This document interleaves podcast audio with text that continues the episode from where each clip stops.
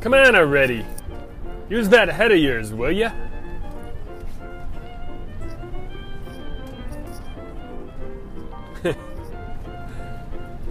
oh man, how many times when I was a teenager did I hear that? Use that head of yours. Um, yeah, as a teenager, I, I struggled. Uh, still, still, you know, a little bit on the short end when it comes to intelligence, but uh, one thing that I do have going for me is that I actually get to roll up my sleeves and do a lot of shit.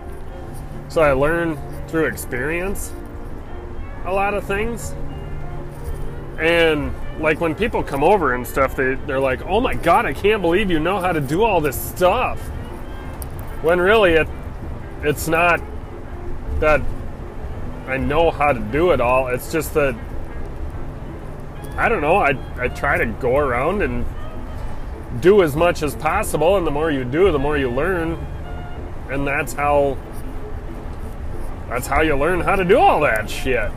You know what I mean? I mean, I guess I was I was um, really fortunate to grow up on a farm as a young person, so just basic mechanics and um, you know learning just plain Jane farm stuff and just common sense in the field is something that that kind of came with that. And then having a just a totally awesome wonderful wonderful mentor my stepdad growing up um, he he told me exactly how it was at a very high volume most of the time, and uh, let me know how things weren't, and gave me that that north star to look at and something to aim for in life, and made me into who I am today. And also, but also, I mean, he he was the kind of guy he he invented his own shit, you know, and made his own stuff. You know, I mean, he didn't buy prefabricated calf panels. He made his own calf panels. He had a welder and a torch and a, a bunch of cutting stuff, and he knew who to get steel through and all that. And that's just what he did. You know, he made his own stuff. And um, man, I mean, just all those years of all that experience, and I mean, I just cannot believe how much I learned through him and even to this day, sometimes I just kind of look at something and I think about it and I think about how much buying that product is going to cost me. And then just out of nowhere, I'll just invent something and pay pennies on the dollar compared to what it would have been. Use that head of yours. And not only that, but I mean, these last few years, you know, doing all the remodeling and all the stuff, you know, just taking tidbits of information from very intelligent people in each field has been a huge, huge uh, uh, inspiration to me and making me more effective as a a uh, just just just a homesteader, a remodeler, a husband, a father, taking tidbits of information that I can take from other people and using that as, as something to to base my life upon. You know, I mean, I don't have all the answers, and I don't have, you know, you know, I mean, I, I'm definitely a broken man who needs the advice of others. You know, and having a podcast, I want everybody to know firsthand that I'm not a genius homesteader. I just tell you what I've been going through on my day to day. And if it's something I know a little something about, I'll, I'll share it with you. But you know, find the joy in homesteading and find the sustainability in homesteading. Those two things right there are what are going to give you your why. The joy and the sustainability. You know? Welcome to the Poultry Homestead Podcast, everybody. I'm sure glad you're here, and I'm sure glad you use your head. Wow. Um, if you were ever to come to our place, you would notice that there's fences everywhere. and little boxes and corners and fences and pastures and paddocks and pens and and I mean we've got animals running everywhere. We got chickens on the free range. We got dogs running in the dog yards. We got cats going underneath the deck and we can't catch them and bring them in at night. And we got cows going in the front yard, the backyard, the side yard, and the pasture yard and the arena. And just fences and shit and stuff and stuff and shit everywhere. And a garden fence and a pool and all this shit everywhere. We, we've got shit everywhere and fences to beat the band. And we actually make really good use of all these fences and all these things that we have right now. And it's kind of unique because we save a lot of money in feed by letting the chickens free range. We save a lot of money on hay by letting the cattle eat our front yard and the grass in our front yard. Not only do we save money in hay by feeding the cattle, but I save money on fuel by not mowing it. You know what I mean? So it's kind of a it's not you're not going to have a beautiful pristine totally freaking manscaped yard. I mean, it's not going to look like a an adult film star's private parts. It's not going to be uh, quite as landscaped as that. But what it's what it is is it's it's sustainable, usable agriculture, and it's it's homesteading. You know, and when people come over, the first thing you're going to notice when you come to our place is there is a project in the works. So you're going to see dirt piles, you're going to see lumber piles, you're going to see uh, something torn apart, you might see some sawdust somewhere or something set up. No matter what you do and you come to our place, something is a project. Something is going on. Um, you know, I mean, my wife and I, in, instead of uh, being bored and watching TV and getting fat and looking like carp, what we do is we are very loyal to each other. We don't go swinging down to the bar and we don't, you know, I mean, we have a pretty clean lifestyle because we do projects and we don't smoke and we don't have these audaciously expensive habits. What we're doing is we're at home doing projects and homesteading all the time. And my wife is just constantly walking around the yard, cleaning, mending, looking, thinking, uh, definitely thinking, definitely thinking of the next project, and definitely thinking of more work. That's one thing she's definitely thinking about. And God bless her. I mean, she's not thinking about uh, other people or infidelity or having a relationship with some other guy or having a um, having an affair, and neither am I.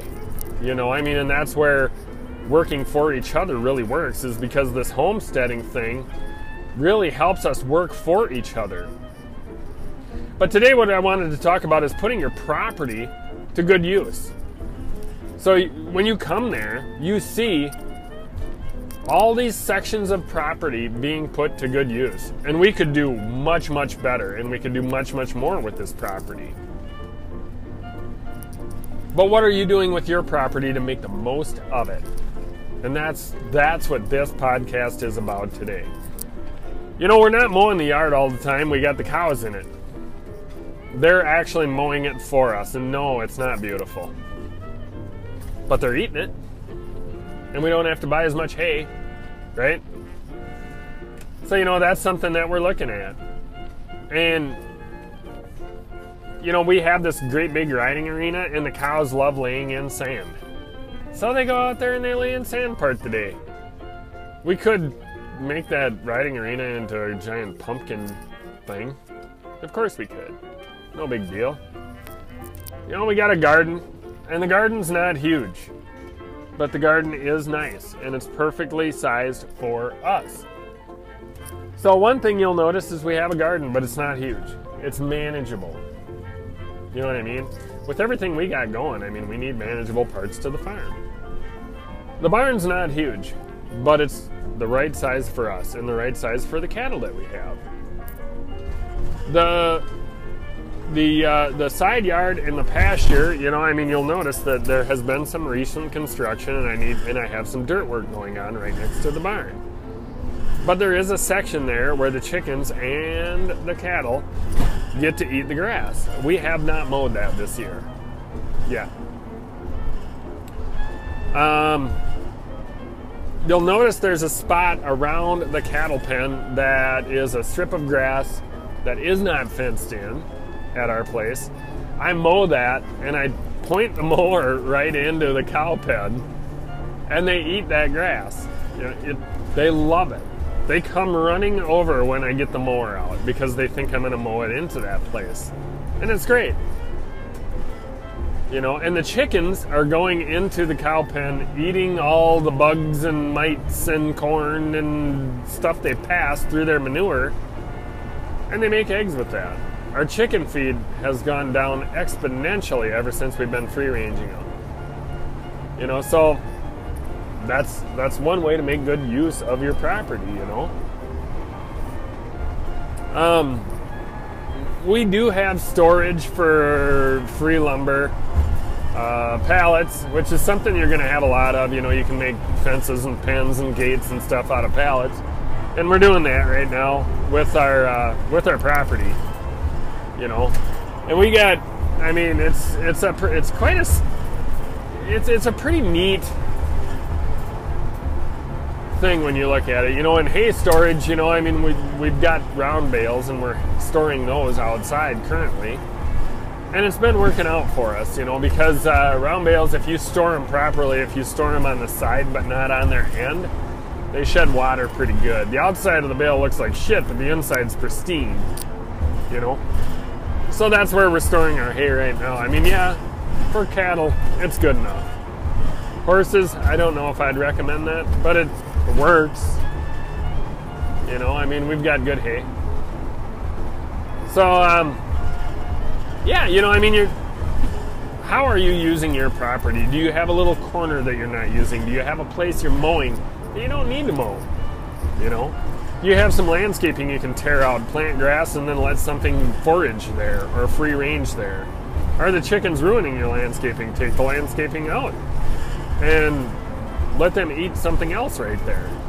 You know, um, you'll notice if you ever uh, have mulch, like wood mulch that you use for landscaping chickens are going to scratch that to live, to beat the band. There's stuff underneath that mulch that chickens love.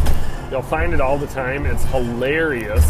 But yeah, the chickens are going to they're going to eat the stuff in the mulch and they're going to scratch it and they're going to ruin it and they're going to get it out from where it is. That's what they do. You know, and they will uh, one little chicken will ruin the shit out of it and it will work tirelessly to get it out of there. You know. So that's pretty neat do you have like a, um, a section of land where you could put a chicken tractor full of your meat birds? You know, that's something to think about.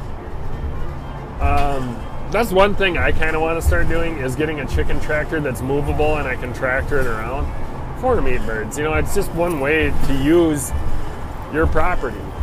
And it's something that I've been wanting to do for a little while now, and it's something that I'm going to try this summer uh, with these birds that we hatch here next week. A week from today is my hatch day, by the way, ladies and gentlemen, and I'm looking really forward to that. Um, because these birds that we're going to get are totally going to be sired by Captain Stud Muffin, who is just a beautiful, beautiful buff Orpington rooster. Um, I don't know how our hatch rate's going to be and our fertility because I'm one less rooster than I was a month ago yeah, a month and a half ago. So it's going to be very interesting to see what this hatch rate is and what color all the birds come out as because Stud Muffin's the only one that's siring them. And um, Antonio's gone. He got mean, so uh, he he got dead. so you know me and mean mean roosters, and I say this every time. They make great fajitas, ladies and gentlemen. Mean roosters make awesome fajitas. Um, and we got a bunch of roosters that are coming up, or that are up and comers right now. They're trying to crow. I don't think they know how to use their pecker yet. as far as breeding goes, and the hens that are with them are not receptive yet. They're not old enough to be receptive. But they will be here in about a month and a half, and you know, something to think about. I'm I'm uh, I'm excited to see how this all plays out. You know, my wife is definitely uh, not a fan of keeping too many roosters. Um, I can almost guarantee you by how polite Stud Muffin is that he's not going to get the axe. He is working tirelessly to stay alive on the homestead. He's not letting it slip at all, and he's not mean at all. And uh, not to mention, he's very beautiful. I mean, my God, is he beautiful! And you can inbreed chickens, so I mean, he can he can screw his his uh, he can screw for the next couple years all the live long day and uh, we'll end up with great chicks out of the deal. So, you know, a, a dual purpose bird like that, uh, hosing all the, uh, hosing everybody. I mean, we're, we're going to end up with a barnyard mix that's looking pretty good, especially a Buff Orpington rooster like him. I mean, he's maturing and he's really filling out and he's looking good, you know. Not to mention, he was very low maintenance in the winter. His comb didn't freeze off. Um, and he was just he's just a big, nice looking, healthy, healthy Buff Orpington rooster. So yeah, that's what we're keeping. But anyway, you know, I mean, placement of your garden, placement of your fences, placement of how you're going to use your property.